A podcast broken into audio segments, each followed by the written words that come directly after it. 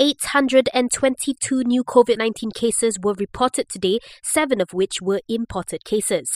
Sabah continues to record the highest tally with 259, followed by Negeri Sembilan with 225 and Selangor 178. Meanwhile, the death toll has risen to 302 after 2 more patients passed away due to the coronavirus. The government has decided to enforce an enhanced MCO in Medan 88 Bandar Baru Salak Tinggi in Sepang, Selangor due to a rise in COVID-19 cases. Defence Minister Dato' Sri Ismail Sabri Yaakob says the order will be in effect until November 25th. Meanwhile, the EMCO in several areas nationwide will be lifted today. Dato' Sri Ismail says they are the Penang Remand Prison as well as the Taman Kazanah Indah and Mutiara Kasih Flats in Lahad Datu, Sabah. Residents in Kelantan have been urged to follow SOPs to prevent the further spread of COVID-19.